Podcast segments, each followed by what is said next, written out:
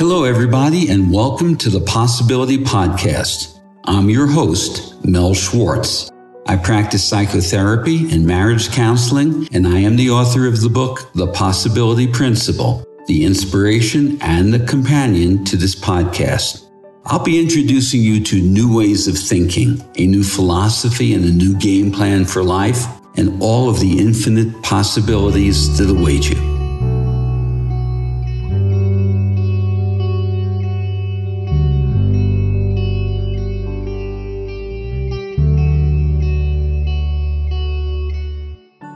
Hello, everybody, and welcome to today's episode of the Possibility Podcast. I'm going to entitle today's conversation, It's Just in Your Head, and picture the word just in quotation marks. How did I come to this subject? A National Geographic article just recently caught my attention. The title of the article was, Is Pain Relief from Marijuana Just in Your Head? It might have been your good fortune that you were not anywhere near me when I read that title because I started talking to myself, muttering and exclaiming around this concept, this question is it just a placebo effect? That is such a thoughtless way of looking at things. Let's begin by talking about placebo effect. The dictionary defines it as this a beneficial effect produced by a placebo drug or treatment, which cannot be attributed to the properties of the placebo itself and must therefore be due to the patient's belief in that treatment. Let's put that into simple English.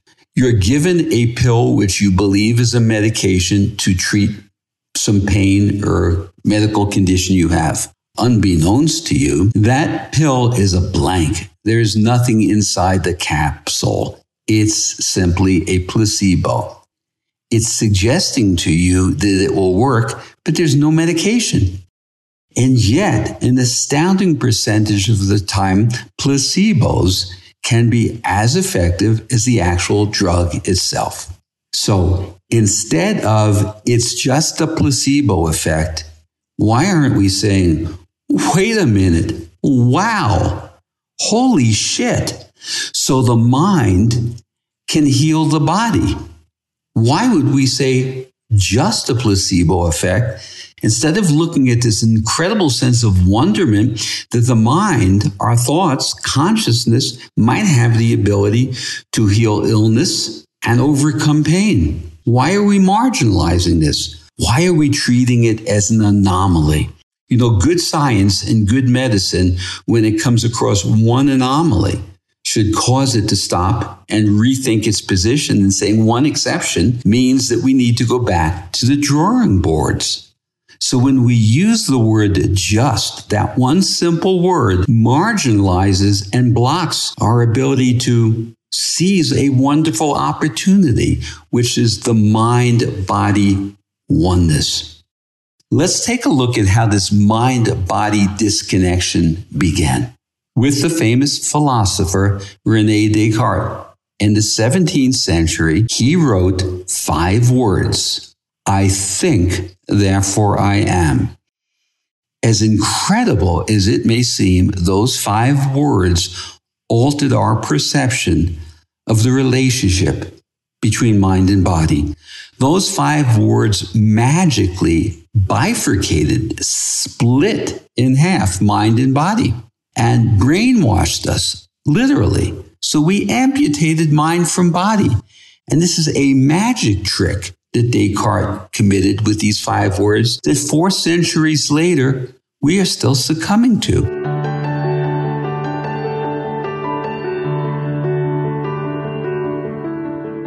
I'd love to show you my appreciation for your subscribing to and rating this podcast by offering you a gift to one of the following The Power of Mind, a live talk that I gave, or one of my digital ebooks, Creating Authentic Self Esteem, Overcoming Anxiety, or Raising Resilient Children and lastly, cultivating resilient relationships. Once you have subscribed, please send an email to mel at melschwartz.com and just let me know which gift you'd prefer. Thanks. So this is called a Cartesian duality. Cartesian coming from the name Descartes. Duality, that mind and body are separate. There's a concept you, you may have heard me speak of on other occasions called reification. Reification is our mind or our thoughts make something up, explain something, or have an insight, and we then begin to think of what our mind made up as real. So Descartes' mind came up with, I think, therefore I am. And for four centuries, we've operated under the powerfully mistaken duality that mind and body are separate with just unimaginable consequences. This all speaks to a macro issue, which I call the illusion of separation, which I'm going to get back into in just a little bit.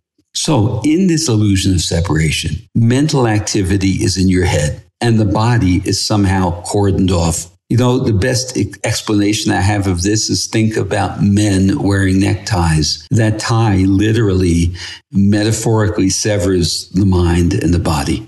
At any rate, this results in this mind body disconnection, which causes us unimaginable and immeasurable harm. So Descartes' thought severed mind and body, and we've been brainwashed by this paradigm of separation. Again, amputating mind from body and so much more. This all creates what I call fragmented thinking. Thinking that only sees separated parts that our mind separated. Arguably, this is the biggest problem in the world today.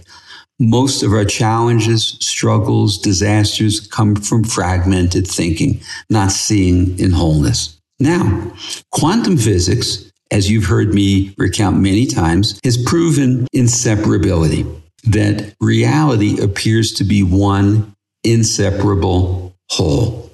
I, on occasion, have said there's no mind body connection.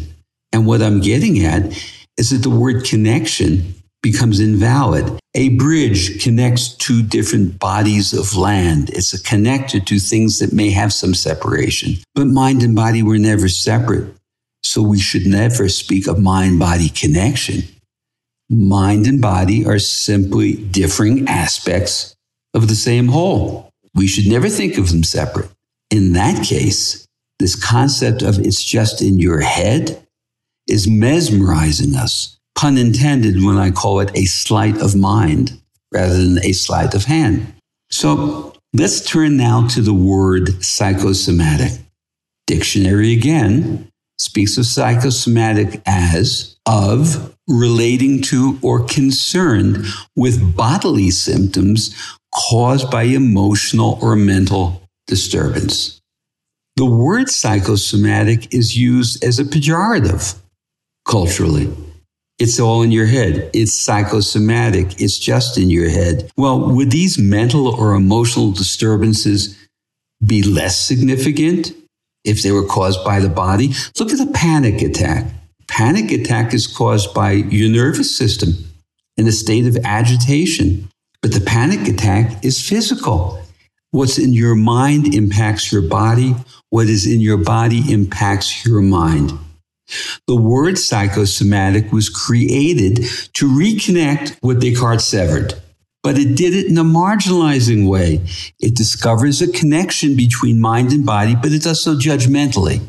Again, severing oneness. So let me ask this question. If we meditate and it lowers our pulse rate and our blood pressure, is meditating psychosomatic?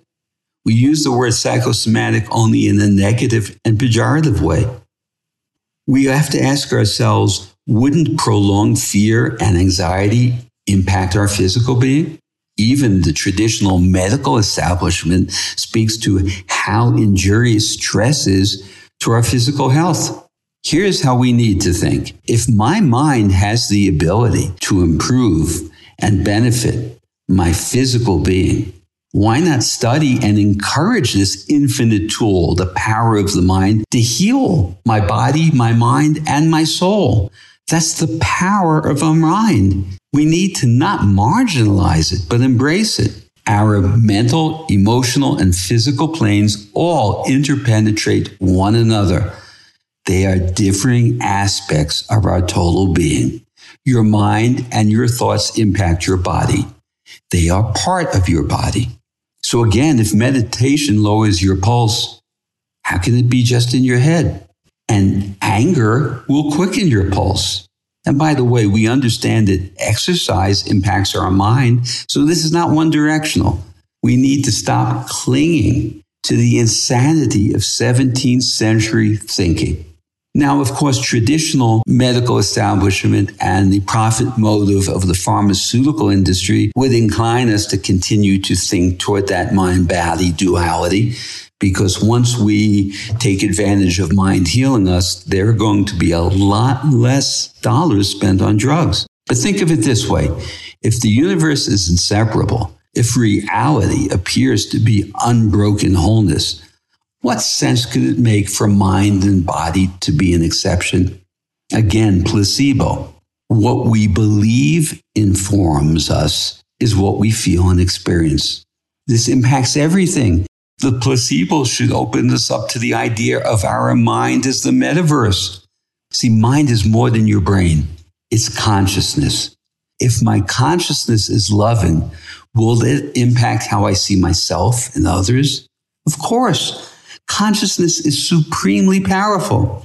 Let's harness our consciousness and at least begin by restoring our mind body wholeness. Your mind is consciousness and your body is consciousness. Arguably, everything is consciousness. Don't splinter and fragment wholeness.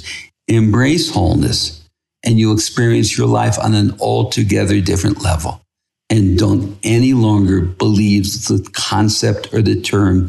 It's just in your head. That is simply moronic. Well, I hope you enjoyed today's episode. It was exciting for me to share this with you. I'm sure many of you are well along this pathway. I just wanted to further that exploration. Until we meet again, be well, be healthy, and be safe. Bye for now.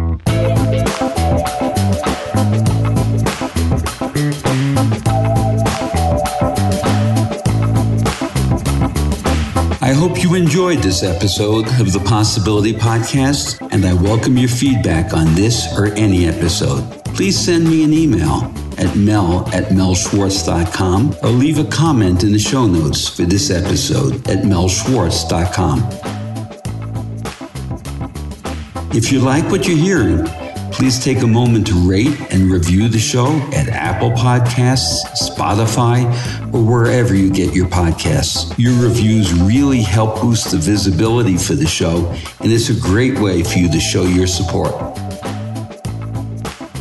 Finally, please make sure to subscribe to the Possibility Podcast wherever you listen to podcasts, and that way you'll never miss an episode. And thanks again. And please remember to always welcome uncertainty into your life as you embrace new possibilities.